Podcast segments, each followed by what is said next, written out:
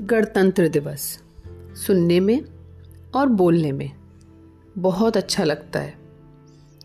इस दिन हमारे देश में कानून लागू किए गए, जो हमारे हित के लिए और देश के हित के लिए बनाए गए।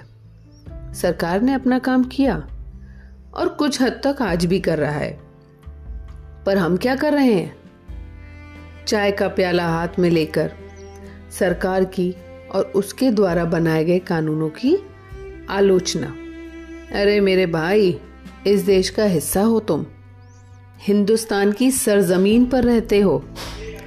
इसलिए तुम्हारी, मेरी, हर उस इंसान की, जो इस देश का हिस्सा है, ज़िम्मेदारी है, इस देश की और इस देश के कानूनों की रक्षा करना।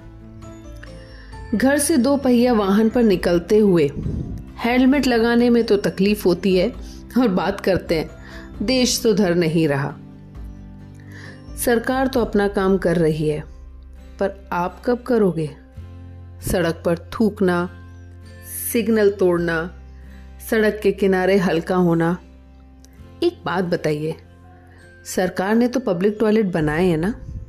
तो इस्तेमाल करने में क्या तकलीफ़ है? अब क्या हाथ पकड़कर वो आपको अंदर भी लेकर जाए? सुबह उठकर सफ़ेद कपड़े पहनकर, झंडा फहराना, उसके साथ फ़ोटो लेना, सेल्फी लेना, स्टेटस अपडेट करना, डीपी चेंज करना। इसके बाद क्या? जागो। अब नहीं तो कभी नहीं। यह देश अपना घर है। इसकी ज़िम्मेदारी हर उस इंसान की है जो इसका हिस्सा है।